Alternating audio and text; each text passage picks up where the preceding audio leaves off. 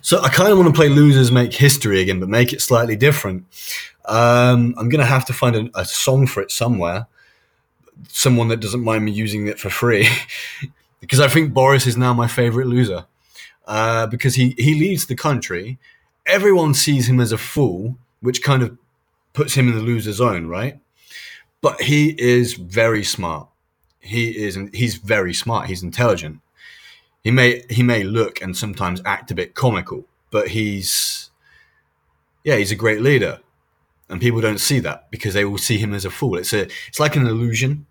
So you look at him like he's an idiot, but it grants him an advantage. It's actually his power.